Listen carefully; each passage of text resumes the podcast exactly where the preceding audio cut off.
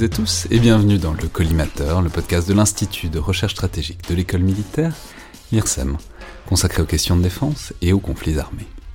Je suis Alexandre Jublin et aujourd'hui pour parler de l'Ukraine, mais sous un prisme plus politique peut-être et sur la longue durée. J'ai le plaisir de recevoir Alexandra Goujon, euh, maîtresse de conférences en sciences politiques à l'Université de Bourgogne, spécialiste de l'Ukraine et de la Biélorussie, autrice aussi d'un excellent petit livre, paru quelques semaines avant le déclenchement du conflit en Ukraine, enfin du dernier conflit, de la dernière phase en tout cas du conflit, en novembre 2021 donc, intitulé L'Ukraine de l'indépendance à la guerre, paru aux éditions du Cavalier Bleu. bonjour, merci beaucoup d'être là et bienvenue dans le collimateur. Merci pour votre invitation. Bonjour. Alors je l'ai dit, mais bon, je sais pas si c'est un coup de chance ou de malchance cette parution euh, avant l'invasion russe de février, mais moi, je trouve en tout cas que c'était assez euh, parfait, en tout cas comme euh, hasard ou concordance, parce que non seulement c'est un livre très agréable à lire et qui invite à prendre du recul sur l'Ukraine, au-delà de la phase actuelle euh, et pour cause, mais il permet aussi de décrypter beaucoup des discours qu'on a vu fleurir, notamment sur les plateaux télé à ce moment-là, notamment parce qu'il est organisé par grandes phrases, grandes idées reçues presque sur l'Ukraine, et qu'il les détricote et il les enrichit de substances historiques et politiques, ce qui est tout à fait nécessaire. Donc c'est par exemple bah, l'Ukraine est le grenier à de l'Europe, euh, comme idée reçue, ou bien l'Ukraine est un pays corrompu, euh, ou encore euh, la Crimée a toujours été russe. Alors si je dis que c'est des idées reçues, c'est pas que c'est toujours faux.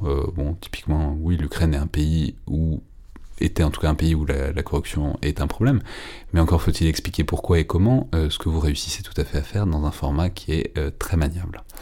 Et évidemment, on va pas s'arrêter là, on va pas s'en tenir au livre qui date de novembre, et on va évidemment parler du conflit actuel et de ce qu'il fait à euh, la société, à la nation, à la politique euh, ukrainienne. Mais bon, dans la mesure où c'est un conflit qui est excessivement politique et historique, euh, dans ses justifications notamment, qui émanent notamment de Vladimir Poutine, je pense que ça vaut le coup de trier le bon grain de livret, en quelque sorte, dans ses idées reçues sur l'Ukraine et notamment sur les relations russo-ukrainiennes, dans leur dimension notamment historique et identitaire. Et de ce point de vue-là, un point de départ serait bah, précisément le point de départ. Et euh, le fait qu'il y a l'idée qu'il y a une origine commune, que l'Ukraine, ou en tout cas la région de Kiev, serait le berceau historique de la Russie, ce qui, aurait pour conséquence, d'ailleurs très explicitement formulé par Vladimir Poutine, que les deux nations seraient inextricablement liées. Donc est-ce que, pour commencer, vous pouvez nous dire ce qui se cache derrière ça, ce mythe des Rousses de Kiev? Et euh, évidemment que ça n'empêche pas d'en faire les utilisations politiques qu'on veut, mais je crois qu'on peut au moins y réintroduire un peu de substance historique. Oui, tout à fait. Alors la, la, la, la rousse euh, de Kiev, euh, d'ailleurs, c'est assez intéressant parce que c'est bien la, rousse et non pas la Russie. Et c'est un peu une difficulté, euh, j'allais dire, historiographique parce qu'on a eu tendance à justement dire que c'était plutôt la Russie. Alors en, français, notamment au 19e, on parle justement, pour traduire ce mot de rousse, on parle de Ruthénie. Hein, euh, qui, justement permet de mettre l'accent sur le fait que bah, c'est un, un, on va dire, une, entité politique qui est bien différente de euh, la Moscovie, qui va ensuite devenir, euh, devenir la Russie. Alors effectivement, c'est un berceau, on va dire, commun, mais commun d'ailleurs à, plusieurs peuples, hein, parce qu'on a plusieurs peuples slaves qui sont sur euh, cet euh, empire, on va dire, euh, multinational, comme l'a qualifié notamment un, historien, Andreas Capeller, qui a écrit plusieurs ouvrages sur l'Ukraine, pour justement montrer comment finalement la rousse de Kiev peut être revendiquée et par la Russie et, et par l'Ukraine en quelque sorte. Donc, alors, ce qui ce qui va se passer, c'est que même s'il y a un berceau commun, j'allais dire, si aujourd'hui on pense les frontières en Europe comme étant euh, strictement l'héritage de ce qui s'est passé au Moyen Âge, vous voyez, je pense qu'on ne serait pas tout à fait dans la même Europe. Donc il y a vraiment une instrumentalisation en fait politique de ce berceau commun. Et cette instrumentalisation politique, elle va euh, aller, euh, j'allais dire, elle va jusqu'à aujourd'hui, euh, puisque en fait, l'Ukraine, on va dire, a, a essayé d'être indépendante à plusieurs reprises et a s'est toujours retrouvé dans une position de, domination, euh, que ce soit euh, dans le cadre du royaume de, Pologne, mais également euh, de, l'Empire russe. Et donc en fait, il y a ce, j'allais dire, ce... Voilà, des chemins qui se séparent mais qui se retrouvent toujours à intervalles réguliers. Quoi. Alors en fait, côté ukrainien, c'est pas tout à fait comme ça qu'on l'interprète. C'est-à-dire que, et je pense que c'est intéressant de peut-être de, partir du, temps présent pour voir comment les Ukrainiens euh, retravaillent en fait cette histoire. Et euh, on va dire que 2022 en cela est très différent de 1991. en 1991, la Russie n'a pas de prétention territoriale. Euh, il y a même un traité qui va être euh, établi entre, entre la Russie et l'Ukraine en 1997 qui va reconnaître en quelque sorte l'intégrité territoriale de l'Ukraine. Euh, donc il y a tout un discours dans les années 90 sur le colonialisme, mais qui va progressivement se dissiper et l'Ukraine va se concentrer sur, j'allais dire, construire sa propre histoire, certes dans une altérité à la Russie, euh, mais qui devient beaucoup plus prégnant depuis, de, depuis l'invasion. C'est-à-dire moins menacé, moins... moins voilà, il n'y a pas cette histoire de, de menace. Alors on, regarde, on se dit, bah oui, voilà, il s'est passé ça en Union soviétique, il s'est passé ça pendant la période de l'Empire russe, mais on pense que la Russie n'est plus dans une politique 19e. Or aujourd'hui, euh, avec euh, cette, cette, politique de conquête territoriale, euh, donc cette invasion, conquête territoriale, cette, cette politique assimilée en fait à une politique impériale russe, bien évidemment, elle invite les Ukrainiens à regarder sur le temps long. Et là, on, on, voit revenir en Ukraine tout l'analyse via le colonialisme, euh, qui s'était, j'allais dire, estompé euh, à partir des, années 90, et où là, pour eux, pour les Ukrainiens, cette, cette invasion du, du, 24 février 2022, en fait, est la poursuite d'une très longue politique de, je dirais, de domination, de soumission qu'a exercé, en fait, le pouvoir moscovite, euh, soviétique euh, centralisée à Moscou, voilà, hein, parce que euh, on n'a pas que des, élites russes à Moscou, on a aussi notamment Staline qui était d'origine géorgienne, donc voilà, mais c'est en tous les cas cette politique impériale qui se poursuit en fait. Et justement, de l'autre côté, du point de vue russe, alors on parle souvent, je fais souvent référence aux documents qu'avait émis, qu'avait plus ou moins probablement écrit Vladimir Poutine à l'été, pas dernier, celui d'avant, où il établissait un grand lien consubstantiel qui remonte euh, à la Horde d'Or, etc., entre les Ukrainiens et les Russes, avec euh, globalement le sous-entendu que cette manie de l'indépendance, ça leur passera, quoi. Euh, je trouve que c'est assez littéralement comme ça que ça, se conclut. Mais au-delà de Poutine, qui est une version de, la vision russe de l'histoire, est-ce que c'est un, schéma qui est largement répandu, ou est-ce que euh, c'est-à-dire cette idée que ces deux peuples frères qui sont destinés à être, euh, réunis, ou est-ce que, en fait, il y a plus de subtilité, plus de diversité dans les visions des relations russo-ukrainiennes, euh, du point de vue russe? Alors en fait, il y, a, plusieurs niveaux, je pense, dans cette analyse. Il y a effectivement l'analyse, enfin, le, comment dire, Poutine, qui, d'ailleurs, comme comme l'a dit assez récemment Nicolas Vert, euh, donc devient historien dans ses discours. Hein, donc l'historien en chef, je crois que c'est le titre euh, d'un de ses, de ses petits euh, de ses, de ses écrits. C'est un tract Gallimard que, tout à fait. fait paraître Nicolas Vert, qui est très bonne tenue. Tract Gallimard, c'est vraiment une collection toute petite, mais il est dans celui-là. Tout à fait.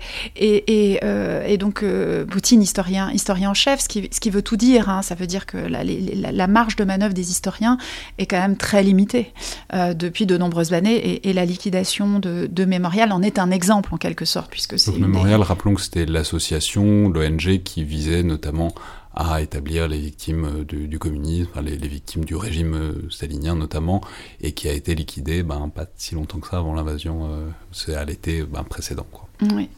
Et, et, et, en fait, donc, il, est, il, est, il, est, très difficile de savoir s'il existe en fait une histoire, j'allais dire une histoire différente Hein.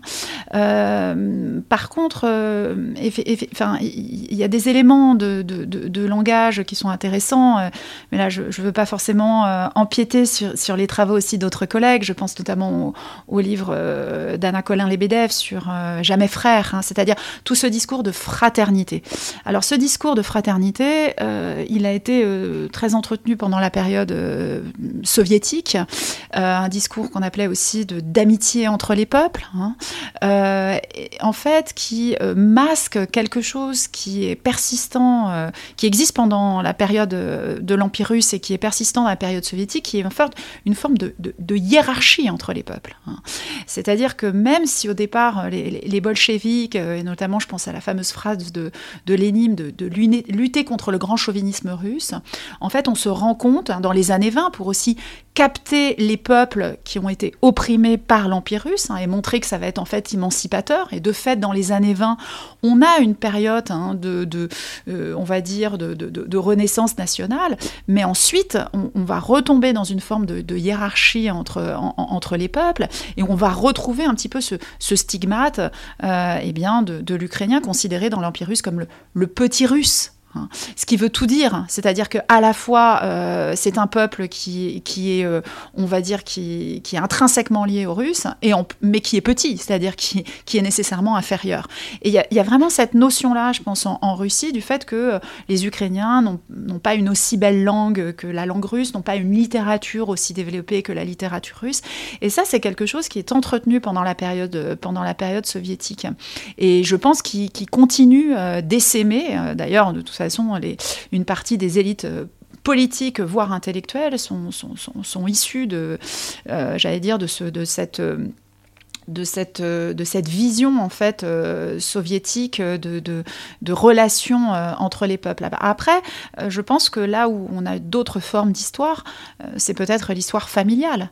Hein, c'est-à-dire qu'on euh, a des, Ukrainiens qui ont de la famille en Russie, des Russes qui ont de la famille en Ukraine, euh, des mélanges de populations qui sont liés aussi aux formes de parfois déportation ou de, migration forcée ou tout simplement euh, d'attractivité sur un certain nombre de, territoires.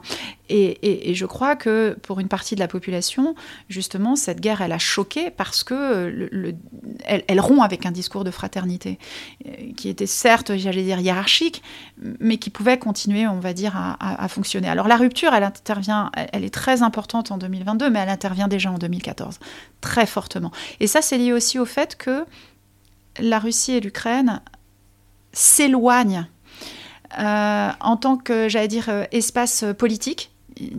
En 30 ans, il ne se passe pas du tout la même chose en Russie et en Ukraine mais aussi du point de vue du travail historique en fait. Euh, c'est-à-dire que autant en Ukraine on a du, pluralisme, on a, des discussions, des, controverses et tout ça dans, l'espace public, autant euh, en, Russie on a un, débat historiographique qui se rétrécit Après, notamment le grand moment des années 90 où les archives ont été ouvertes, on, on entre dans phase poutinienne, disons, de plus en plus dans, dans un renfermement. Mais alors, euh, un autre point dont, que vous avez rapidement évoqué, on, ne fait pas un cours d'histoire ukrainienne, hein, mais juste on s'attache à quelques points, quelques grands mythes qui sont importants dans cette relation russo-ukrainienne.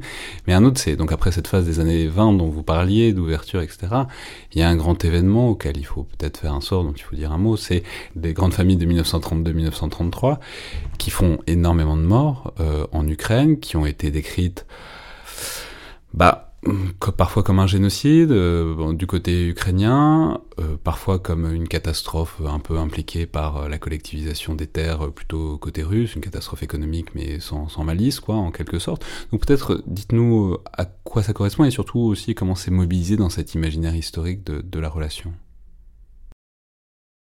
Alors oui, en effet, euh, donc on, a plusieurs, enfin, une famine, j'allais dire, euh, qui, existe sur plusieurs, euh, territoires en, URSS, en, Ukraine. Donc il s'agit de la famine de, 1932-1933. Et ce que j'aimerais dire au préalable, c'est que, c'est que la famine, en tant que telle, n'existe pas dans l'espace public et dans le discours officiel jusqu'à la fin des années 80. C'est une mémoire qui est strictement familiale et qui n'a pas de place dans l'espace public.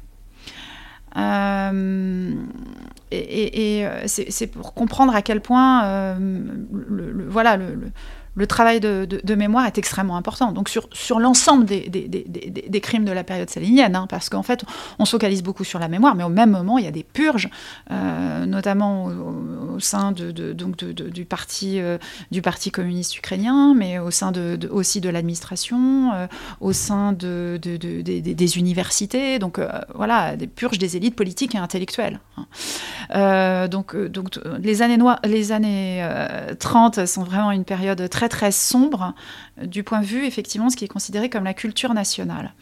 Alors, la famine, elle a pour point de départ, bien évidemment, la lutte contre la, la enfin la, lutte contre ceux euh, qui euh, résistent à la collectivisation, hein, la, fameuse, donc les fameux koulaks, les, les, les, fameux paysans riches. Hein. et, et, en fait, la famine, c'est vraiment une euh, donc c'est vraiment le, paysan hein, qui, s'oppose et qui est euh, donc euh, pour cela affamé avec donc des techniques. Maintenant, on, l'appelle vraiment une famine organisée, hein, notamment parce que les paysans n'ont pas le droit de sortir hein, des, villages et quand ils sont, quand on les retrouve dans les villes, ils sont rapportés dans leur village où il n'existe plus non seulement, j'allais dire, de, de, blé, mais plus de semences. Donc l'aspect famine organisée est aujourd'hui euh, prouvé. La question qui s'est longtemps posée, et, pourquoi il y a des interprétations euh, j'allais dire euh, différentes, c'est parce que, eh bien, certains considèrent que l'Ukraine, et, pas simplement le territoire ukrainien, mais aussi, par exemple, la région du Kouban en Russie, qui a été profondément touchée par cette famille, est une région qui était principalement peuplée d'Ukrainiens. Et donc, il y a cette idée de dire, on, on a voulu toucher la paysannerie ukrainienne, mais ça pas simplement en tant que paysannerie, en tant que groupe social, mais aussi parce qu'elle représente en fait un élément central de la culture nationale, notamment c'est euh, dans la paysannerie qu'on parlait principalement euh, la, langue, euh, la langue ukrainienne. D'où l'interprétation en, Ukraine de, de j'allais dire, de, génocide et en, Russie plutôt de, tragédie, de tragédie commune. Alors on a des, entre-deux, il y a plusieurs parlements qui ont donc considéré que, que la famille ukrainienne était un génocide, et que euh, d'autres euh, qui considèrent que c'est un crime contre l'humanité, euh, puisque pour établir soit un génocide, il aurait fallu en fait que euh, on ait une, intention presque écrite hein, de, Staline disant voilà euh, non seulement il y a des quotas, euh, mais il y a aussi il y a aussi l'élément national qui, qui quotas, en jeu. On, peut dire c'est le fait que l'URSS dans son ensemble prélevait du blé à l'Ukraine, etc. et que ces quotas n'ont pas du tout baissé alors qu'il y avait une sécheresse, enfin, qu'il y avait des, des, récoltes bien plus faibles et que du coup structurellement bah, ça, ça a affamé une bonne partie des paysans ukrainiens. Et, et, surtout ce qui est très important, c'est pas simplement le, le prélèvement, c'est le fait qu'on empêchait les gens de fuir, c'est-à-dire d'échapper à, la famine qu'on était en train d'organiser. Il, y avait vraiment ce, blackout, sans parler des témoignages qu'on a sur euh, le blé qui pourrissait, qui n'était même pas euh, utilisé, euh, j'allais dire, y, compris, parce que l'idée, c'était c'était pas simplement de j'allais dire, de de nourrir euh, les ouvriers dans le cadre de l'industrialisation, c'était aussi d'exporter du blé pour avoir de l'argent pour pouvoir industrialiser. Donc il y avait tout un, tout un mécanisme. Et ce qui est intéressant, c'est que euh, la question donc, de, de, la, famine euh, en Ukraine, il faut savoir que donc, le, le, débat commence en Ukraine, enfin la révélation, j'allais dire publique, hein, commence par notamment une collecte de témoignages à la fin des années 80 par des journalistes qui disent, ben voilà, on a peut-être encore des témoins de cette famine euh, il en reste peu, et il faut qu'on recueille des, témoignages. Et puis euh, ensuite, euh, c'est véritablement après la Révolution orange que Viktor Yushchenko va faire de la famine, va, intégrer la famine dans une politique mémorielle. On pourrait même dire que sous la présidence de, de Yushchenko, donc à partir de 2004, à partir de 2004, il y a cette idée, voilà, de, de, faire de la, de la famille ukrainienne le centre de, la, j'allais dire, de, la politique euh, mémoriale. C'est là où on va avoir un, monument qui va être installé dans la, dans la, dans la ville de Kiev et plein de monuments qui vont euh, se, être, euh, comment dire, créés ici ou là, dans les villes, dans les villages. Donc toute une politique de, de, mémorialisation de, cette famille, y compris à l'étranger, hein, avec tout un, tout un, l'idée de, faire donc, du, lobbying pour faire connaître cette, cette famine ukrainienne. Et enfin, un dernier jalon historique euh, sur lequel euh, on lit énormément de choses et qu'il faut probablement clarifier, c'est évidemment l'engagement des Ukrainiens pendant la Seconde Guerre mondiale. Alors c'est souvent un épisode où on mélange un peu tout, euh, les crimes du communisme stalinien, l'antisémitisme et les massacres de juifs qui n'étaient pas nouveaux pendant la Seconde Guerre mondiale et qui sont différents de l'extermination des juifs euh, faites par les nazis, mais en même temps pas totalement, qui ne sont pas totalement déconnectés l'un de l'autre, les mouvements nationalistes, euh, anti-nazis, enfin anti-allemands ou anti-soviétiques, etc. Donc, bon, je vais vous poser la question de la pire des manières, mais ça, ça va vous permettre de remonter un peu le niveau de ma question, mais bon, ils étaient dans quel camp pendant la Seconde Guerre mondiale, les Ukrainiens? Eh bien, les Ukrainiens, comme dans beaucoup de lieux euh, occupés par l'armée allemande, ont eu des, j'allais dire, des, positionnements différents. Hein, c'est-à-dire euh, la question notamment de la collaboration, c'est une question qui se pose dans dans d'autres pays européens. Hein. Euh, donc euh, elle se pose également en Ukraine. Alors souvent, effectivement, ce, qu'on peut mettre en avant, c'est que il y a plusieurs millions d'Ukrainiens qui sont dans l'armée rouge pendant la Seconde Guerre mondiale. Hein. Et euh, voilà, plusieurs dizaines de, milliers qui sont des combattants nationalistes, dont certains euh, ont pu euh, collaborer, notamment au début de l'invasion allemande, parce que les Allemands ont fait comprendre au début aussi pour avoir euh, cette, euh, cette adhésion euh, qu'il pourrait être favorable à une Ukraine indépendante.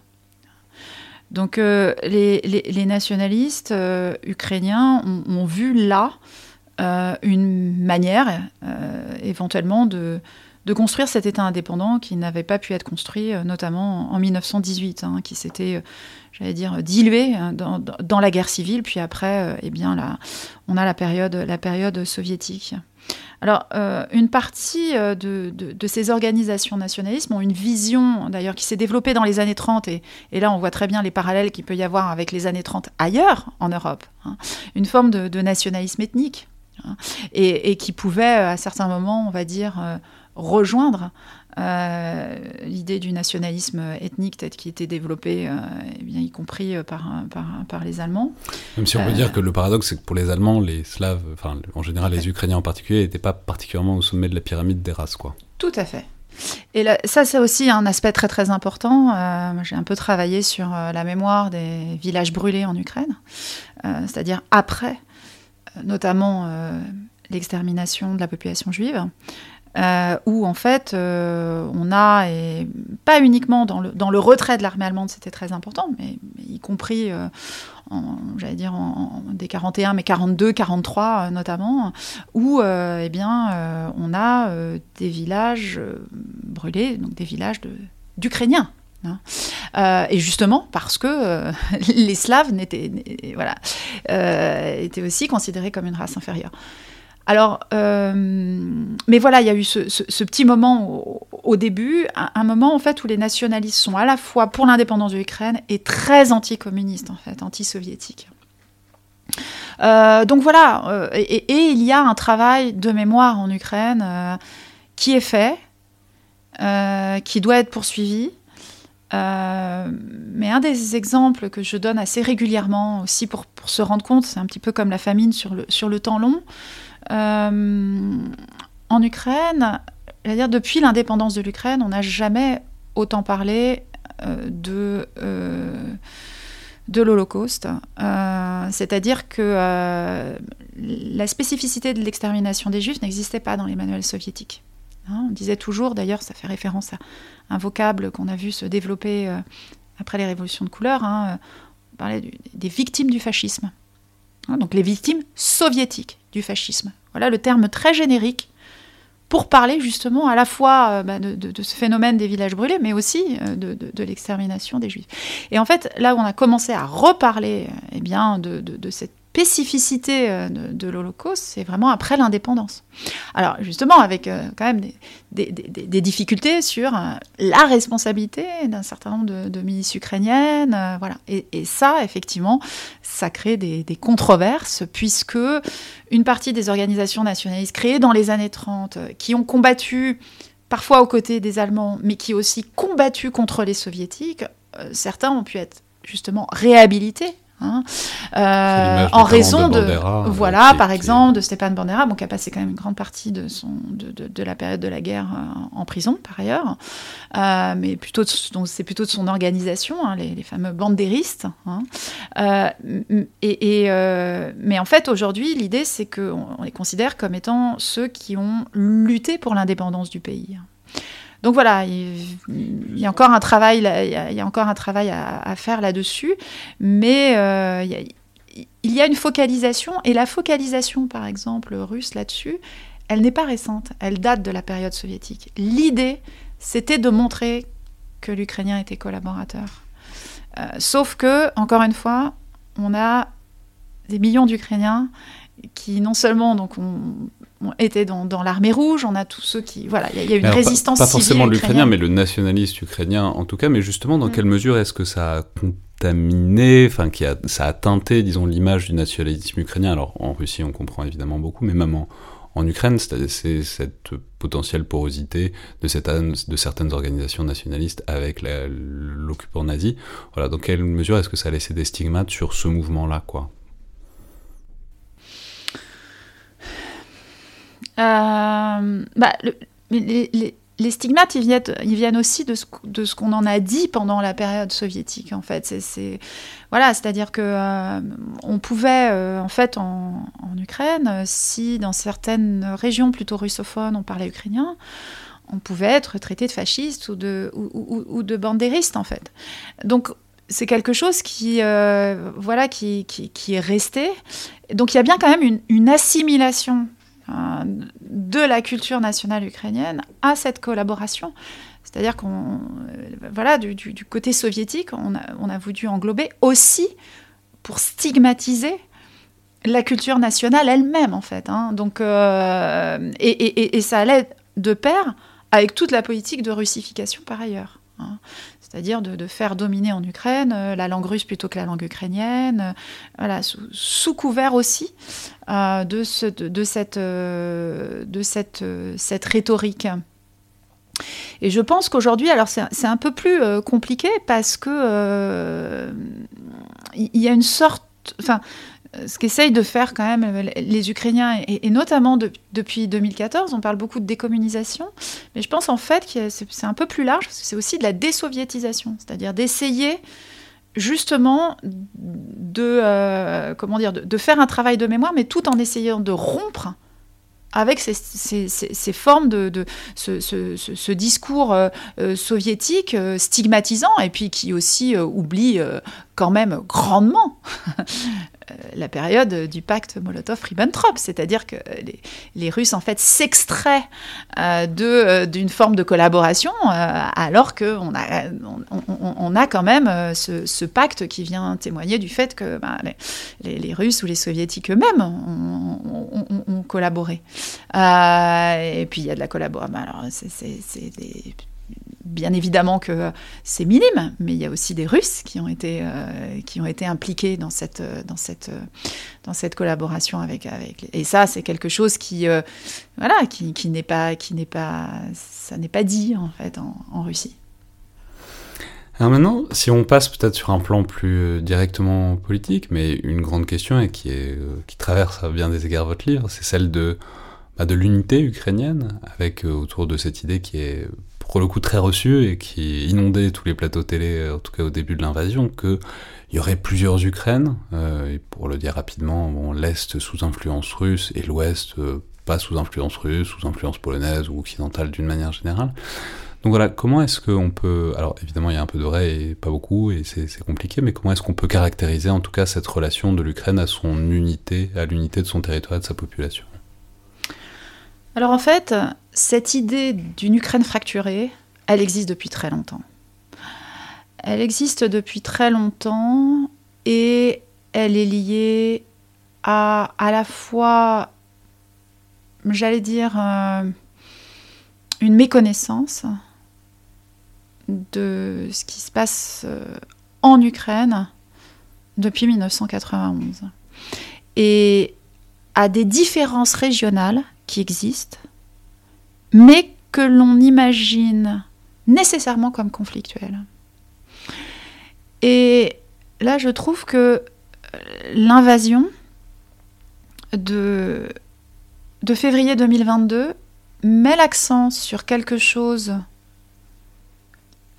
que l'on n'a pas voulu voir ou sur lequel on n'a pas suffisamment travaillé, même si moi je travaille sur cet espace politique depuis très longtemps, qui est justement le patriotisme ukrainien. C'est-à-dire que quelles que soient les différences régionales, on a une construction nationale qui opère depuis 91, qui s'est accélérée en 2014. Euh, parce que 2022, c'est quand même vraiment une, c'est le prolongement de 2014. Et, euh, euh, et cette construction nationale a créé un patriotisme ukrainien, quelles que soient les régions.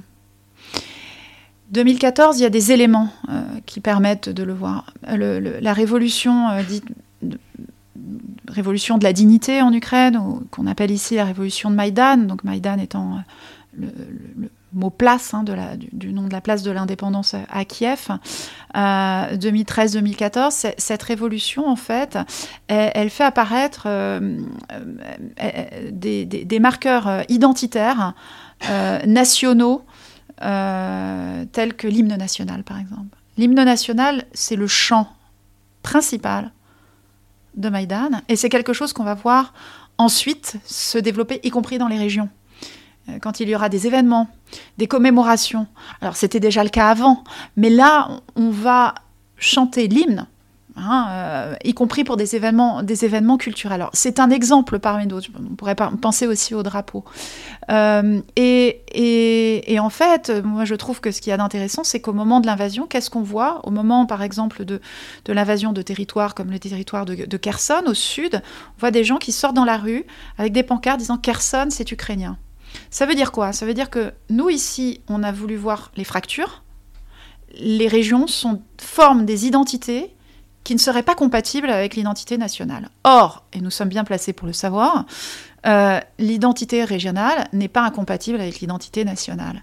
Et je crois que, alors bien évidemment, la guerre, elle accélère ces processus parce qu'il euh, y a un moment donné, voilà, on, est occupé, euh, voilà, c'est un étranger qui vient, qui vient comment dire, occuper le, territoire. Et, je me souviens vraiment des articles y compris dans les années 2000, fracture économique, fracture géographique, voilà.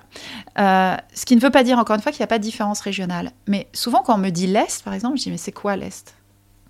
L'extrême Est?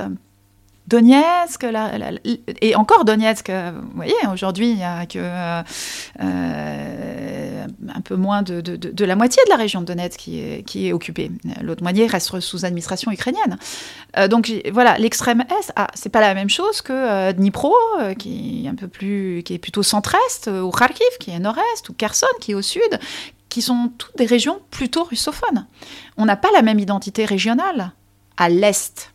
Et si on voulait faire une frontière, eh bien, euh, on, ne peut pas la tracer. Pourquoi? Parce que dans les régions que je viens de citer, on est plutôt russophone dans les villes, mais on peut être ukrainophone dans les campagnes. Euh, on est plutôt russophone dans effectivement tout ce qui est euh, économie, business. mais si on est dans le culturel, on peut être plus ukrainophone ou à l'université. Donc en fait, voilà, il y a une diversité régionale qui n'empêche pas un patriotisme ukrainien. Et comme je dis souvent, en 30 ans, en fait, on, a réussi à créer du commun. Et ce que j'observe en ayant travaillé aussi sur la Biélorussie, c'est une différenciation des espaces politiques, médiatiques, culturels. N'oublions pas que à partir de l'indépendance ukrainienne, lorsque vous regardez le journal télévisé, euh, eh bien, c'est la politique ukrainienne qui fait partie de la politique nationale, la politique russe, c'est la politique étrangère. Et ça, si bien évidemment on regarde l'Ukraine de Varsovie ou de Moscou, on n'aura pas la même perception. si on regarde ce qui se passe en Ukraine en regardant les médias ukrainiens et leur manière de traiter, on se rend compte qu'en fait, on a un espace politique, voilà, qui est pluriel, mais qui se distingue vraiment des espaces voisins. Alors justement, vous y faites référence, mais souvent le, un peu le prêt à penser pour euh, caractériser ces différences, euh, ces distinctions au sein de l'Ukraine, c'était le, linguistique, la langue, mm. etc. Alors vous, vous montrez très bien dans le livre, c'est pas des langues follement différentes, hein, c'est 70-75% de points communs. On peut dire, euh, je crois que vous prenez comme référence, c'est un tout petit peu plus différent que le français et l'espagnol. Euh, mais c'est pas c'est pas des univers séparés. Mais en même temps, ce que vous montrez très bien aussi, c'est qu'il y a une vraie dimension symbolique qui est pas fausse, qui est le fait, par exemple, Zelensky, vous indiquez, il s'est mis à prendre des cours d'ukrainien parce qu'il était russophone quand il est arrivé au pouvoir. C'était déjà le cas de Yulia Tymoshenko auparavant. Donc c'est pas ça n'est pas rien symboliquement, ça pèse, mais ça n'est pas tout. Donc comment euh, caractériser en quelque sorte cette l'importance euh, précise de cette différence linguistique au sein de l'Ukraine alors oui, euh, peut-être je répondrai en deux temps. La première chose, c'est la question linguistique. Déjà, de savoir qu'en fait, hmm, c'est pas parce que on est russophone qu'on est pro-russe. Et je, lis les deux parce que les questions sont liées. Le meilleur exemple de ça étant Zelensky, absolument. Alors, voilà, Zelensky, c'est, j'allais dire, le contraire de ça. Mais si je reviens en arrière, euh, par exemple, euh, si je prends euh, la présidence de Yanukovych. Yanukovych, c'est quelqu'un qui a été donc présidence entre 2010 et, donc 2014, quand il fuit le pays après la révolution de Maïdan. Yanukovych, il est gouverneur de Donetsk. Il est russophone, et ça fait partie de ce qu'on appelle les forces politiques pro-russes. Et je reviendrai aussi, c'est un autre adjectif qui est problématique, qui simplifie en fait les choses. Mais lui, par exemple, et, les forces politiques qui l'entourent, vont sans arrêt mettre sur la table l'idée que la langue russe, euh, eh bien, ça pourrait être la seconde langue d'État. Sachant qu'en Ukraine, euh, même avant l'indépendance, hein, euh, la langue ukrainienne est considérée comme la seule langue d'État. Et puisqu'il y a un certain nombre de, russophones. Hein. D'ailleurs, on n'arrive pas très bien à, mesurer hein, statistiquement. C'est très compliqué hein, parce que euh, on a des, mesures. Euh, ce serait la langue parlée et, les gens n'évaluent pas forcément euh, leur langue parlée de manière adéquate. Enfin bon, bref. Mais en tous les cas, ces forces politiques qui disaient voilà, il faut que la langue russe soit une seconde langue d'étoile, n'ont jamais réellement, ils l'ont utilisée politiquement, mais n'ont jamais posé cette question, j'allais dire au point de vouloir, enfin de, pouvoir changer la Constitution. Puisqu'il faut changer la Constitution, ça veut dire quoi? De deux manières, soit au Parlement, soit par un référendum. Sauf que il n'est absolument pas euh, sûr que ce référendum ait obtenu plus de 50% des, voix. Euh, ce qui veut dire que les forces politiques pro-russes n'étaient pas sûres qu'il y ait 50% des gens pour pouvoir instaurer la langue russe comme langue d'État. Pourquoi? Parce que vous avez des russophones, par exemple, petit exemple, qui sont russophones, euh, des familles russophones, je pense notamment à Kiev, dont les enfants vont dans des écoles ukrainophones, qui gardent la langue russe par exemple à la maison, mais qui sont euh, tout à fait pour que la langue ukrainienne se développe et que leurs enfants apprennent, la langue ukrainienne pour pouvoir rentrer à l'université, pour pouvoir envisager, euh, voilà, pour pouvoir travailler dans l'administration, pour pouvoir. Donc en fait, il n'y a pas nécessairement d'opposition, j'allais dire, entre les ukrainophones et les russophones. Euh, et surtout, il y a une intercompréhension. Hein. Alors, vous parliez de Zelensky. Zelensky, euh, typiquement, c'est quelqu'un effectivement qui, qui n'a pas une socialisation politique j'allais dire, de, militant euh, national. c'est quelqu'un qui vient de, l'Est de l'Ukraine, qui est russophone, mais il apprend l'ukrainien parce qu'en fait, lorsqu'on est serviteur de l'État. Hein. on doit parler dans, dans, la langue, dans, la langue, dans la langue nationale. Et effectivement, euh, eh bien, il, va se faire, j'allais dire, le, voilà, le, défenseur de l'État ukrainien. Aujourd'hui, on l'a en, tant que, en tant que chef de guerre. Mais là où je voulais revenir sur certains aspects, c'est que donc, les russophones peuvent avoir des enfants qui apprennent la langue ukrainienne ça ne leur pose pas de problème. Eux-mêmes peuvent se convertir à l'ukrainien, ce qui s'est passé à partir de 2014. Et là, on voit un nouveau, depuis 2022, un nouveau phénomène de reconversion. Des gens, des Ukrainiens qui refusent de parler russe, d'autres qui euh, refusent de parler russe à des interlocuteurs, et, des personnes qui ont décidé de se mettre à l'ukrainien et de ne de ne parler qu'ukrainien. Pour vous donner une petite idée sur la stigmatisation de la langue ukrainienne, faut savoir, tout à l'heure je parlais du fait que quand on parlait ukrainien, on pouvait se faire traiter de bandériste, mais parfois quand vous parliez ukrainien, euh, y compris, je pense, dans certaines régions après l'indépendance, vous pouvez avoir des gens qui vous disaient euh, parle de manière civilisée. Donc, euh, la langue ukrainienne est vraiment stigmatisée comme étant une sous-langue en quelque sorte. Et, ça, c'est vraiment la période soviétique. Et on voit que depuis l'indépendance, voilà, ça a changé. Aujourd'hui, les Ukrainiens valorisent la littérature en langue ukrainienne et valorisent leur langue. L'autre petite chose, c'est sur l'aspect pro-russe, en fait. Où là, je crois que c'est comme la russophonie, en fait, où on, a mal compris euh, ce qui se passait. avant de passer au pro-russe, je voudrais revenir sur la russophonie. Un autre exemple aussi euh, qui a été frappant, c'est au moment où euh, donc il y a le développement du séparatisme dans le Donbass en 2014 et donc un, conflit extrêmement meurtrier, notamment en 2014-2015. On a beaucoup de russophones qui s'engagent dans l'armée ukrainienne ou dans les bataillons de volontaires. Et beaucoup de gens de l'Est Donc euh, de l'Est, ça doit être du, du, Donbass, mais aussi par exemple de, la région de, de, de, Dniepopetrovsk, euh, sont engagés en fait euh, du côté de l'armée ukrainienne. Donc en fait, la langue, j'allais dire, n'est pas un marqueur forcément de, de, non-patriotisme. Enfin, la russophonie ne signifie pas euh, qu'on n'est pas moins patriote, euh, euh, ukrainien. Et sur l'aspect pro-russe, là aussi, je trouve que par simplification, on s'est dit bah, pro-russe, c'est faire partie du monde russe, tel que nous le présente Vladimir Poutine. Eh bien non. En fait, pro-russe, ça peut dire énormément de choses. Et, et les significations de pro-russe ont changé avec 2014. C'est ça aussi qu'on n'a pas forcément vu de l'extérieur. Pro-russe jusqu'en 2014, ça peut vouloir dire il faut qu'on ait des bonnes relations avec la Russie. Et notamment, maintenons un accord commercial avec les Russes. Pourquoi? Parce que dans l'Est du pays, notamment l'extrême-Est, on a envie de, pouvoir commercer. Le marché traditionnel d'un certain nombre de produits, c'est la Russie. Donc bien évidemment qu'on veut euh, avoir le moins de droits de douane possible. Euh, voilà. On a aussi toute la question de la migration pendulaire. Et là, on voit bien qu'elle fonctionne plus à Donetsk, à l'extrême-est, qu'à Lviv qui est à l'extrême ouest. Pourquoi? Parce que les gens de la région Donetsk peuvent aller de, l'autre côté, en Russie, pour, pour travailler euh, et euh, faire vivre leur famille.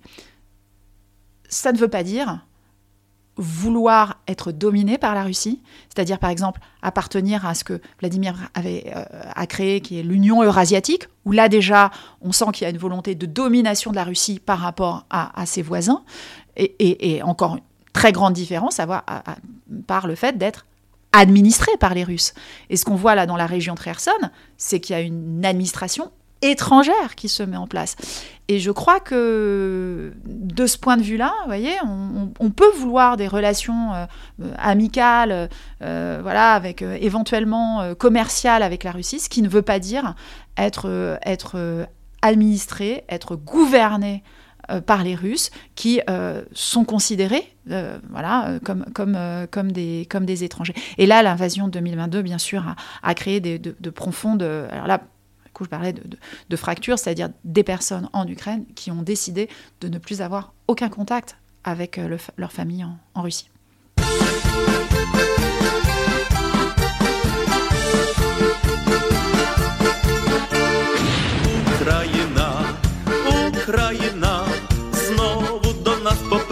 Ця москальня, казавши гу на парад Київ іде, любим сусідам руський мір принесе. Нет, Владимир, нет, Владимир, брешеш ти усьому світу, що ти за мір. Нет, Владимир, нет, Владимир, брешеш ти усьому світу, що ти за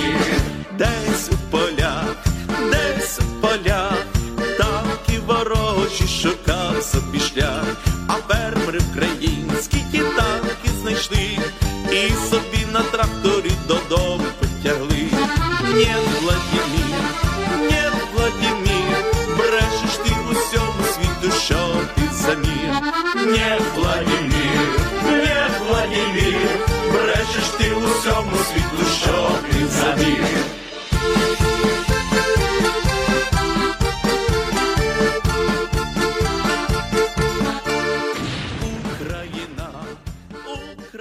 Alors, on en, a pas un peu parlé, euh, mais de loin, mais euh, enfin, c'est le premier acte, c'est vraiment donc 2014, et, cette guerre, l'annexion de la Crimée, l'invasion, enfin l'occupation d'une partie du, Donbass.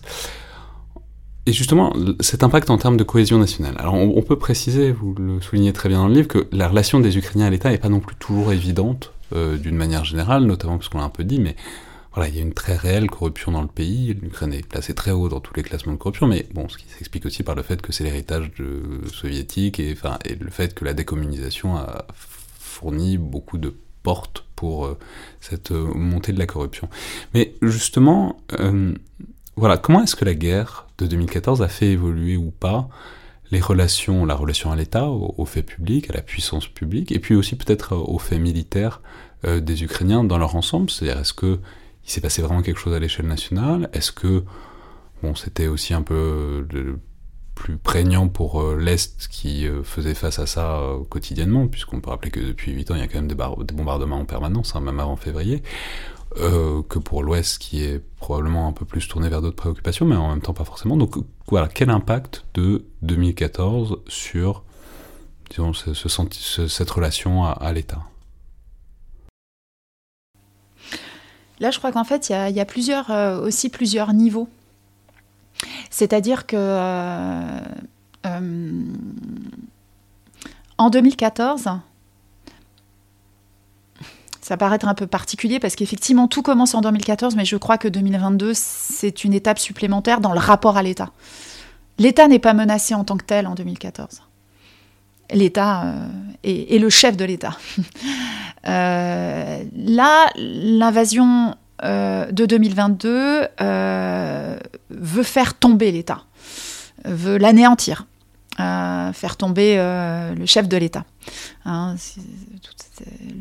c'est d'ailleurs encore le cas, euh, ce que, les, discours hein, n'ont pas vraiment changé, malgré, euh, voilà, on, de temps en temps on reparle du Donbass, etc. Mais côté russe, il y a quand même l'idée de reddition, euh, du gouvernement euh, ukrainien qui doit se plier. Donc on, voit quand même que, et, de toute façon, les discours de Poutine, qui là datent euh, des années de, de, la fin des années 2000, sur l'État ukrainien n'existe pas vraiment, on n'a pas de légitimité historique. Donc ça, c'est en, toile de fond. mais je pense que tant que l'État, j'allais dire, était là, pas menacé forcément de, disparaître, eh, eh bien, on, avait peut-être, euh, j'allais dire, euh, un sentiment euh, patriotique qui s'exprimait moins que là, je pense, en, 2022. Où là, voilà, là, il y a vraiment un engagement pour l'État ukrainien. Si, si, on ne se va pas, l'État ukrainien disparaît. donc, ce que j'appelle l'effort de guerre, à la fois qui est militaire, mais aussi, aussi civil. En 2014, je pense que tout va assez vite en fait parce que c'est la fin de la révolution. Donc on a, quand même cette idée de, de, mobilisation autour de euh, euh, l'état de droit, la lutte contre la corruption, euh, et avec une dimension citoyenne extrêmement, extrêmement importante. Alors je dirais, et, et par contre toujours, c'est pour ça que l'État c'est plusieurs choses, une défiance à l'égard des élites politiques. Hein.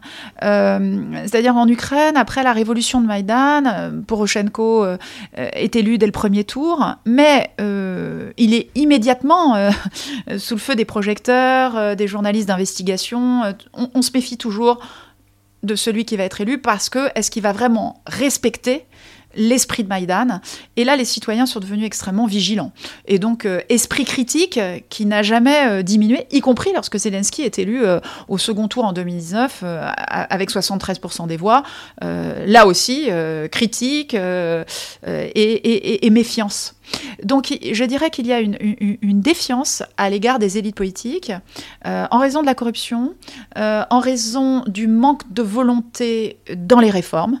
Hein, donc là, c'est souvent, on va dire, pointé du doigt, mais aussi une prise en main par les citoyens de ces réformes. C'est-à-dire, si les élites politiques ne veulent pas le faire, nous, on va s'engager, on va créer des groupes de pression pour faire pression sur eux, pour faire pression sur les députés. Un certain nombre de, personnes qui ont, de militants de Maïdan se sont engagés, euh, notamment euh, se sont fait élire comme députés et ont continué le combat au sein du Parlement.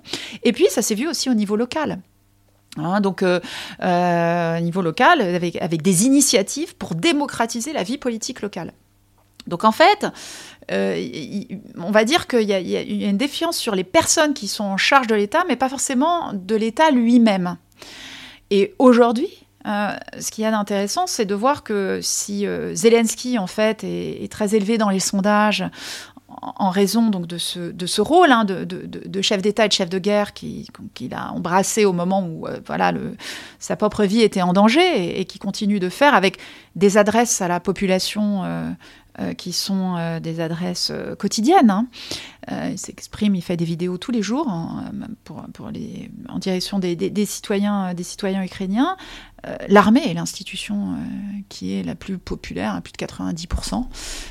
C'était les gens financent l'armée. C'était le cas avant, mais pas dans ces proportions-là, en fait. Ça, c'est sûr que l'armée euh, fait partie des institutions, euh, voilà, qui, voilà, qui, qui, ont, qui, voilà, qui sont euh, plus, confi plus confiance, je pense, dans, dans, dans, l'armée que dans les institutions politiques. Hein. Euh, parce que il y a, je crois que c'est la guerre par euh, par l'expérience en fait, en quelque sorte. Hein. Et, et euh, 2014, là où c'est un petit peu différent, c'est qu'on a une expérience différente de la guerre. Aujourd'hui aussi, euh, mais là, on le voit, hein, les, bombardements ont repris sur l'ensemble du territoire.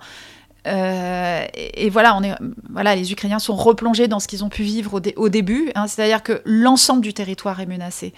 Et, ça, ça donne un, il y a une expérience de guerre, j'allais dire qui est commune. Alors toute proportion gardée parce que c'est très différent quand on est sous territoire occupé, on le voit puisque la désoccupation nous révèle euh, donc un, certain nombre de, crimes de guerre, de charniers, de salles de torture, euh, et donc c'est extrêmement dangereux de vivre en territoire euh, occupé. et bien sûr, ça l'est moins dans les autres dans les autres territoires. Et justement, parce que ça pose la question, en fait, même en 2014, à partir de 2014, quelle était la perception justement des territoires occupés slash républiques sécessionnistes? Enfin bon, est-ce que il euh, y avait l'idée qu'il y a aujourd'hui, par exemple, sur les territoires qui sont occupés par la Russie, que c'est des otages, etc., que c'est une occupation forcée?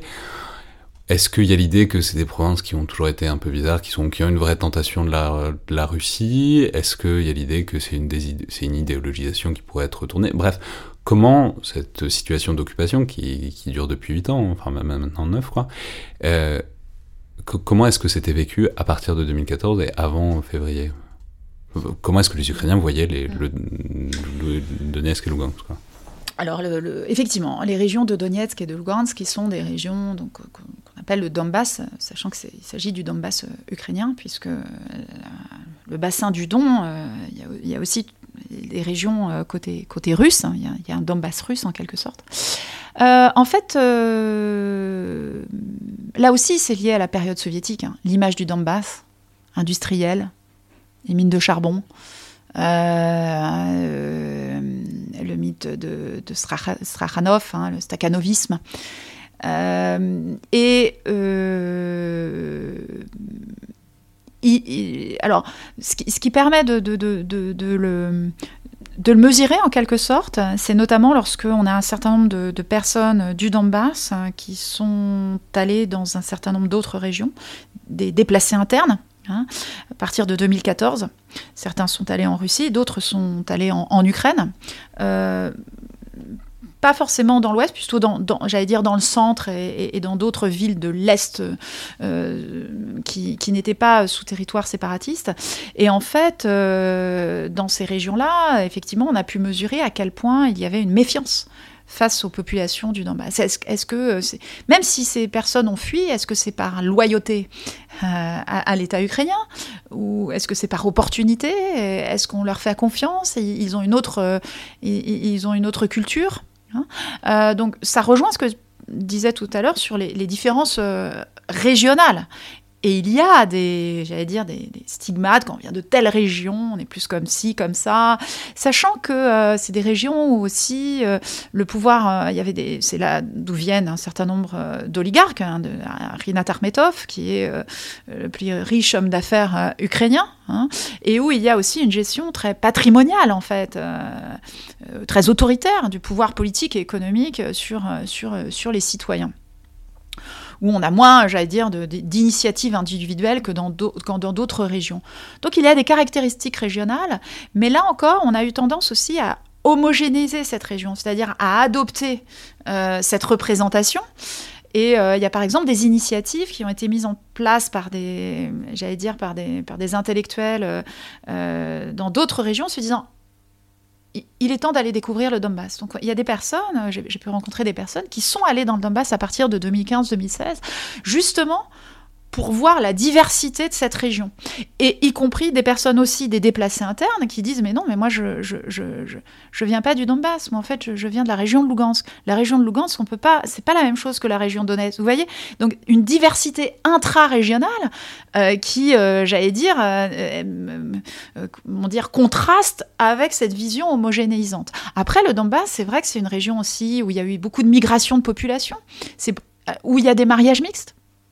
Euh, parce qu'on dit souvent, euh, dans, le dernier recensement de, 2001, en fait, euh, c'est effectivement dans les régions de Lugansk et, Donetsk qu'on a le, plus d'Ukrainiens d'origine russe. Mais d'origine russe, ça veut dire que au moment du recensement, vous mettez donc vous étiez citoyen ukrainien, et puis dans la case nationalité qui correspond en fait à l'appartenance ethnique, il faut mettre russe ou ukrainien. Mais si vous êtes de, parents, euh, un, père russe c'est un... Un, héritage des catégories euh, soviétiques, des recensement de l'URSS, qui est resté parce que l'État a émané de ça. il n'y a pas d'évidence. Euh, enfin, c'est vraiment un truc euh, administratif qui n'a pas d'évidence. Tout à fait. Mais ça veut dire qu'on choisit à un moment donné. On est obligé de choisir si on est issu de mariage mixte. Et cette région, justement, avec une forte industrialisation, elle a fait venir des, des, des, des populations, en fait. Euh, et, et, et, donc voilà, il y a, une, il y a une, je pense, une sorte de vision un peu homogénisante qui s'est déconstruite et qui là trouve aussi une autre réalité depuis 2022, puisqu'en fait les mouvements de population sont extrêmement importants et euh, on, a des, témoignages sur euh, les personnes de, l'Est de l'Ukraine qui se retrouvent pour la première fois à l'Ouest de l'Ukraine et qui se rendent compte que hmm, parler la langue russe ne va pas entraîner de la violence à leur égard. Qui se... donc, donc ça entraîne en fait une forme de de, croisement euh, donc entre régions, de, multiculturalité, euh, qui pour certains, hein, alors bien évidemment on va voir ce qui se passe sur le terrain militaire, euh, mais ne, ne, peut être que favorable à la production de communs par rapport à des populations qui ont pu à un moment donné se retrouver en fait dans, dans des stéréotypes régionaux, mais j'allais dire à la fois on avait ce stéréotype sur le Donbass. Mais les personnes du Donbass avaient ces catégories euh, dont on a parlé tout à l'heure sur l'ouest de, de, l'Ukraine. Donc c'est des stéréotypes qui marchent dans les deux sens. Alors justement, ça pose la question de ce que ça donne sur le pays, enfin cette invasion de février évidemment, autour de laquelle on tourne depuis tout à l'heure. Quel impact ça a sur le paysage politique? Donc vous l'avez dit, en ce moment, c'est en tout cas on a l'impression depuis l'Occident, c'est la figure de Zelensky qui recouvre tout, qui, qui prend toute la lumière, etc., et qui devient un symbole, ce qui n'était pas du tout évident euh, il y a quelques mois, puisqu'on peut dire que en février, c'était pas, c'était pas exactement l'homme le plus populaire d'Ukraine. Mais justement, donc, comment est-ce que ce consensus politique se caractérise? Est-ce que c'est encore un pays euh, qui vit politiquement, au-delà de la mobilisation contre l'invasion russe? Est-ce que c'est un pays qui a encore un pluralisme euh, Et disons, qu'est-ce que euh, ce consensus forcément temporaire, parce que c'est comme ça en, démocratie, crée, enfin, en tout cas, quelle, quelle permanence il, peut avoir? Alors, effectivement, ce, qui est d'intéressant, c'est lorsque Zelensky euh, arrive au pouvoir, on a quand même une mobilisation d'une partie de la société civile qui pense que Zelensky, alors là encore une catégorie cet, adjectif pro-russe, mais euh, par rapport à son adversaire Poroshenko, euh, qui avait adopté une rhétorique beaucoup plus euh, patriotique, nationaliste, Zelensky lui était considéré comme celui qui sans doute allait faire des concessions à la Russie. Donc, il y a eu des manifestations au moment où Zelensky arrive au pouvoir devant l'administration présidentielle avec des pancartes non à la capitulation. Euh, parce que euh, la grande peur, c'est que ce, Zelensky qui veut la paix à tout prix, euh, eh bien, comment, comment va-t-il la gérer avec un, Vladimir Poutine qui veut obtenir des, concessions, notamment en termes de souveraineté? Et effectivement, alors Zelensky a adopté une attitude très, très j'allais dire, pour avoir étudié ça depuis, depuis 2019, très pragmatique. Il a dit, moi, je veux rencontrer Poutine et voir si on peut dialoguer avec Vladimir Poutine. Il a obtenu un certain nombre de libérations des prisonniers, euh, mais je pense que Vladimir Zelensky s'est très vite rendu compte que Poutine euh, voulait euh, obtenir donc voilà cette histoire d'autonomie des pays du Donbass, mais des, des, républiques mm, populaires, mais une autonomie en fait qui, grignoterait progressivement la souveraineté la souveraineté nationale l'objectif quand même pour, euh, Vladimir Poutine, je pense, c'était d'avoir éventuellement des pro-russes pour, pour éventuellement intégrer l'Ukraine de manière politique, ce qu'il n'a pas réussi à faire, et donc il le fait euh, par la voie aujourd'hui militaire. Donc il y a du, débat politique euh, en Ukraine jusqu'en 2022. aujourd'hui, il y a cette idée que y compris par ceux qui donc critiquent Zelensky, mais j'allais dire c'est plus des critiques individuels hein, qui, circulent sur les réseaux sociaux. Euh, euh, voilà, il y a le, les partis politiques au, Parlement qui étaient très critiques avant la guerre, voilà, sont, plutôt aujourd'hui euh, alignés parce que l'effort de guerre prime. Et si on regarde un certain nombre de sondages qui ont été faits, les sondages montrent qu'en fait, la, la, population considère que le pluralisme politique ne doit pas être oublié, que la démocratie est l'objectif, mais que là, il faut lutter contre l'ennemi. Donc certains disent même la, critique constructive et négative. Euh, voilà, donc on, a une, vraie discussion, j'allais dire, dans, l'opinion publique sur jusqu'où peut-on aller pour critiquer Zelensky. Euh, et donc c'est plutôt fait, j'allais dire, de, en, aparté. Hein. Euh, voilà, donc ça ne disparaît pas complètement, mais bien évidemment, l'effort de guerre gomme en quelque sorte euh, les divergences. Et je pense que là où elles vont réapparaître, c'est lorsque euh, éventuellement on parlera de négociations, dans quel contexte, etc. Et là, bien évidemment, il y aura des divisions. Tant qu'on est en lutte commune contre l'ennemi, quelque part, ça a plutôt tendance à, souder. Mais bien évidemment, qu'il y aura des divergences. Après, tout dépend aussi du contexte. C'est très difficile, je pense, de le prévoir. Mais voilà, je, crois que le débat public ne, disparaît pas complètement, euh, voilà, même s'il est euh, voilà, maintenant sous, sous, contrainte, il y a un marathon télévisuel commun, il y a, voilà.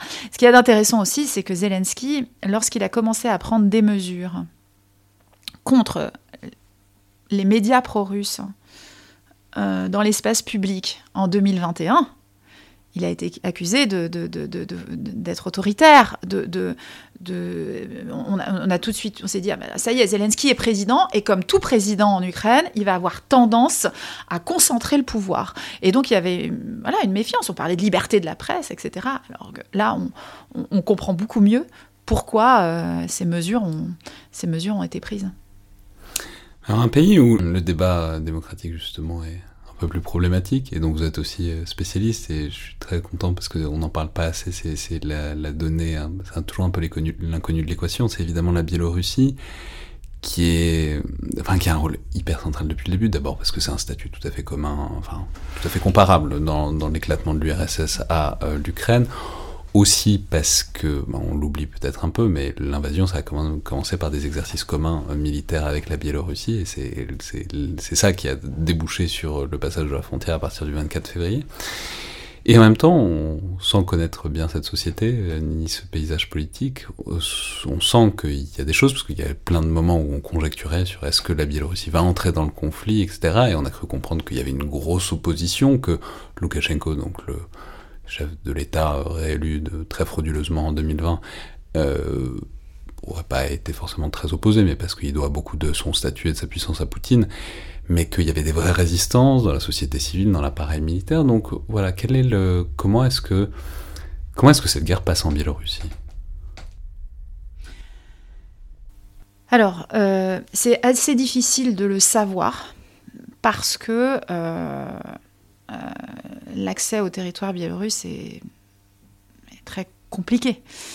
Euh, déjà en 2020, il y a très peu de journalistes Ça, qui on, avaient on été pense à, tous les universitaires qui font des, Ouais. des terrains en Russie Ouais. qui ont des problèmes, mais pensons un peu à ceux qui font des terrains Tout sur la. Biélorussie. Euh, moi, j'y suis allée en, en septembre 2020, où euh, la répression recommençait début septembre. Il y avait une très forte répression euh, euh, dans les trois jours qui ont suivi l'élection.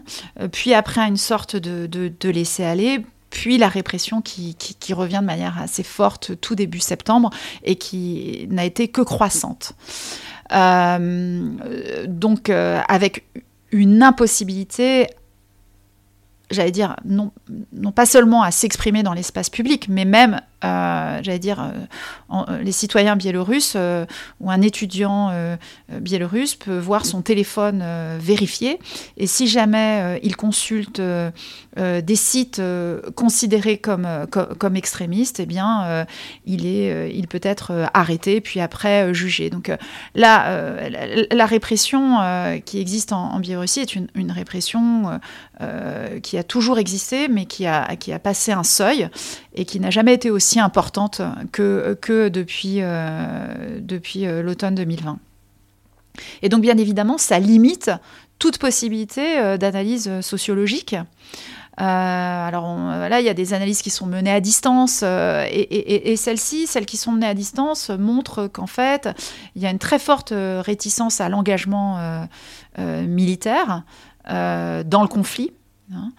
Euh, par contre, euh, je, pense que euh, il faut faire attention. À, je pense à ne pas assimiler la société russe à la société biélorusse. C'est-à-dire que justement, dans cette, cet éclatement de l'URSS, on a vraiment eu une différenciation des, espaces politiques. Alors certes, avec Alexandre Loukachenko depuis, depuis 1994, qui mène une politique euh, notamment donc de, proche, j'allais dire, de la Russie, proche d'un point de vue géopolitique. hein. La Biélorussie fait partie de cette fameuse Union eurasiatique. Euh, c'est un allié géopolitique, mais qui a toujours, en tous les cas jusque- jusqu'en 2020, essayé de ne pas être vassalisé euh, par la Russie. Euh, or, avec euh, cette répression euh, post-électorale, euh, et puis, oui, tout, tout, tout ce qui a eu avec quand même la crise migratoire ou d'autres choses organisées, hein, en fait, eh bien, Loukachenko est en train d'être vassalisé en quelque sorte. Et parce que la survie, sa survie politique, en fait, prime. Et je crois que la Biélorussie est un facteur important parce que, justement, pour la Russie, cette question du mouvement euh, contestataire, si jamais euh, Loukachenko ne le contrôle pas et que ça se transforme euh, comme en Ukraine, c'est-à-dire euh, avec une, libéralisation du régime qui va nécessairement aller vers un rapprochement avec l'Union européenne, eh bien là, bien évidemment, la Russie perd un nouveau voisin. Hein, euh, donc, euh, et, ça entraîne justement un, nouveau, euh, un nouveau front. Donc, je pense que Alexandre Loukachenko euh, essaye de, à sa manière, si je puis dire, de, résister à, l'engagement, à son engagement militaire aux côtés de la Russie. Euh, mais euh, Parce que ce serait, 2020, ce serait nouer son destin au destin militaire de la Russie, qui, euh, on va pas se le cacher, est pas particulièrement bien engagé, en tout cas dans la phase actuelle. Quoi.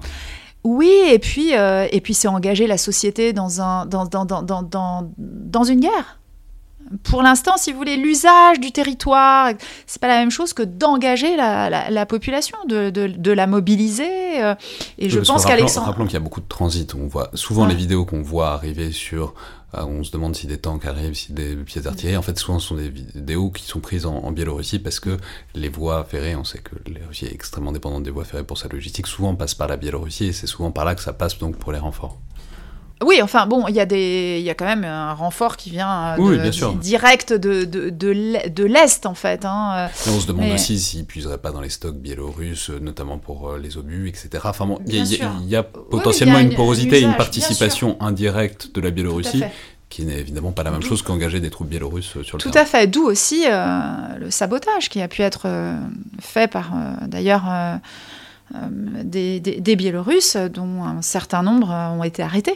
Hein, sabotage des, voies ferrées, euh, pour empêcher, euh, notamment dans la première phase de la guerre, cette, euh, et, et, cette invasion, cette invasion par, le Nord. donc voilà, après aussi, il faut bien voir que la, société biélorusse a, évolué, puisque enfin, la répression a entraîné non seulement un emprisonnement d'un certain nombre de personnes, mais l'exil aussi. Euh, l'exil d'ailleurs euh, avec des destins assez, euh, intéressants, puisqu'il y a des, Biélorusses donc, qui sont partis donc, en Lituanie, qui est une terre d'exil, ou la Pologne, qui sont des terres d'exil un petit peu traditionnelles. Mais il y a aussi des Biélorusses qui sont allés en Ukraine. Donc on a des Biélorusses qui sont partis à l'automne, l'hiver 2020 et qui ont euh, dû repartir. Euh, ils n'ont pas, de voilà. voilà. Tout comme ceux, d'ailleurs, bah, le double exil hein, qu'on voit aujourd'hui, c'est-à-dire ceux qui sont partis euh, du, en 2014 des territoires du Donbass, par exemple de, la ville de Donetsk, certains qui sont à Mariupol, parce que c'était pas loin, hein, c'était un 15 km du front, et qui ont dû partir, migrer à nouveau sur le territoire ukrainien. Et enfin, une dernière question, alors c'est très difficile évidemment, mais ce sont les perspectives notamment politiques et territoriales du point de vue de l'Ukraine pour une après-guerre euh, éventuelle. C'est-à-dire, bon, évidemment, très compliqué parce qu'on ne sait pas exactement ce que va donner euh, sort des armes, on ne sait pas si euh, tout le territoire va être libéré. Enfin bon, en tout cas, les Ukrainiens avancent pour l'instant, il faut voir jusqu'où. Mais est-ce que, mais dans la mesure où, en tout cas dans le déclaratif, il paraît inenvisageable qu'ils s'arrêtent avant d'avoir libéré tout le territoire, c'est ce qu'ils disent pour l'instant. Qu'est-ce qu'on peut penser de leur capacité à réintégrer euh, ces territoires qui sont quand même sous occupation, enfin sous perfusion en tout cas certainement russe depuis 8 ans, alors que ce soit évidemment le Donbass et puis aussi la Crimée qui est encore un autre chantier, parce qu'il faudrait voir si, en tout cas, euh, pour l'instant, il n'est pas du tout question de laisser la Crimée, mais est-ce qu'on peut imaginer, enfin voilà, quelle, quelle serait euh, la capacité putative, en tout cas, à, réintégrer des régions séparées de l'Ukraine depuis qu'ils sont maintenant bientôt une décennie. Quoi? Alors, justement, euh, là, je pense qu'effectivement, vous avez raison de souligner, de parler de de parler donc de deux régions qui sont la région de deux parties de deux régions puisque la région de, de, Lugansk ou de Donetsk avait c'était une toute petite partie en fait hein. c'était avant 2022 c'est un tiers euh, du Donbass, de ces deux régions, euh, euh, qui sont des territoires séparatistes mais sous perfusion russe. Hein, et, et, la Crimée, qui est annexée. Donc c'est déjà deux statuts très différents, hein, puisque la Crimée est de fait entrée dans la fédération de Russie, ce qui n'est pas le cas des républiques autoproclamées de Donetsk et Lugansk. Donc ça, effectivement, ça existe depuis voilà, plus de huit ans et à la, grande différence des deux autres régions occupées très rapidement, mais aussi depuis beaucoup moins longtemps, qui sont euh, celles de, Kherson et Zaporizhia euh, au, sud de, donc de l'Ukraine et au nord de, la Crimée. Donc euh, la question c'est de savoir aussi ce que fait l'occupation longue. Hein.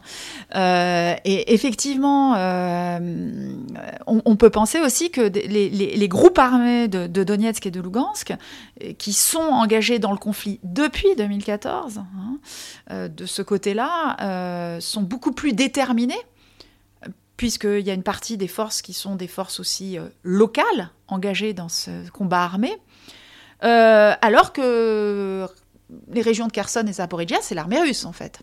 Hein, avec quelques groupes d'ailleurs de ces deux régions, Donetsk et Lugansk, mais qui sont pas forcément favorables à, aller au-delà du périmètre de leur région, qui veulent voilà plutôt recouvrer leur région.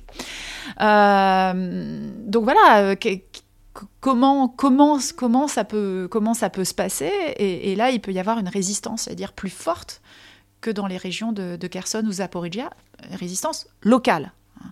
Après, tout dépend de ce que va faire, euh, bien évidemment, euh, l'armée, russe. Alors, beaucoup disent, euh, bien évidemment, que la Crimée, voilà, c'est hors de propos. alors, j'aimerais rappeler qu'en fait, la question de la désoccupation de la Crimée, elle est soulevée par Zelensky avant 2022. C'est sous son impulsion va être créé en, à l'août, août, août 2021, au moment du 30e anniversaire de l'indépendance de l'Ukraine, une plateforme pour la Crimée. Pourquoi? Parce que la Crimée ne fait l'objet d'aucune négociation.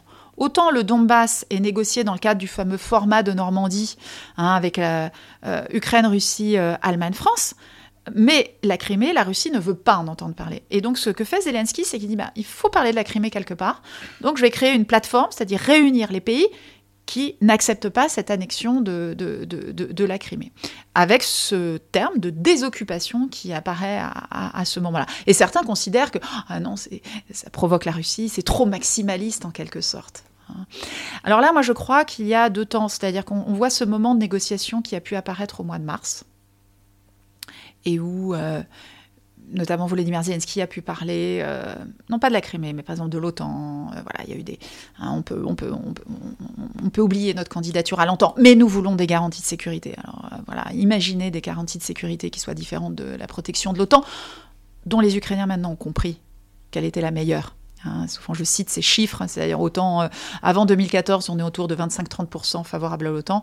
Aujourd'hui, euh, on est à plus de 80%. Les Ukrainiens ont compris s'ils avaient été dans l'OTAN, euh, peu de chances qu'ils soient bombardés. Alors là, on a un engagement en tous les cas occidental immédiat, beaucoup plus fort.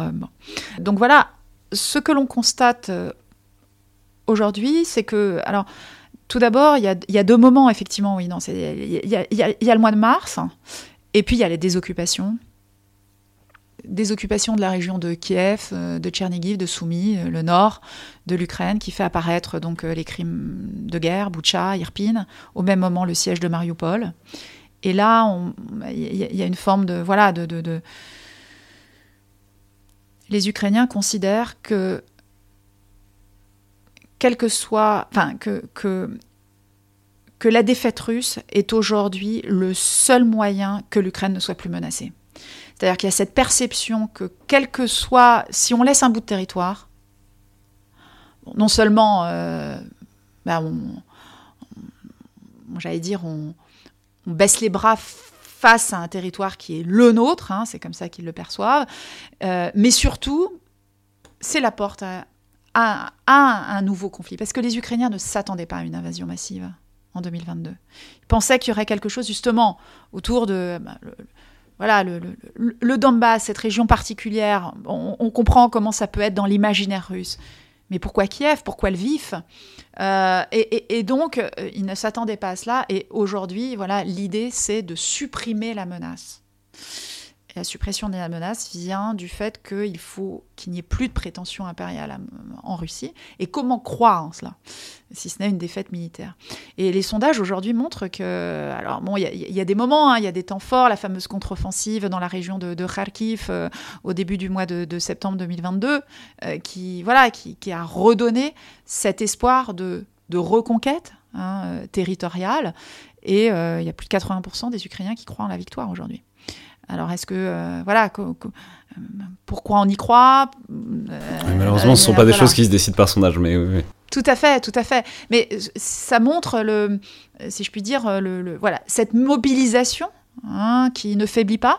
Et ce dont ont peur euh, les Ukrainiens aujourd'hui, c'est moins de leur mobilisation interne que de la mobilisation internationale. C'est-à-dire que, et, si on voit Volodymyr Zelensky, mais pas uniquement, hein, beaucoup de, de j'allais dire d'organismes qui, qui travaillent hein, avec les institutions européennes, américaines ou d'autres pays, euh, il y a cette idée sans arrêt de garder l'attention sur l'Ukraine. Parce que le jour où il n'y aura plus d'attention, le risque c'est ce que les Ukrainiens appellent la, la fatigue ukrainienne, c'est-à-dire qu'on passe éventuellement à un autre conflit, à une autre problématique, et si l'Ukraine est oubliée, n'est pas assez soutenue, eh bien, ça limite euh, ses chances de, victoire. Et donc, euh, c'est pour eux extrêmement important qu'il y ait une mobilisation permanente sur la scène internationale. Merci beaucoup, Alexandra Goujon. Merci à vous. Donc, je vais rappeler les, références de votre ouvrage. L'Ukraine de l'indépendance à la guerre, paru en novembre 2021 aux éditions du Cavalier Bleu. C'est donc le Collimateur, le podcast de l'Institut de recherche stratégique de l'école militaire. Je rappelle que toutes les remarques, tous les commentaires, tous les retours, notes, appréciations sont bienvenus par sur les réseaux sociaux de ou sur les outils d'Apple Podcast ou de SoundCloud. Tout ça est toujours extrêmement apprécié. Merci à toutes et tous et à la prochaine fois.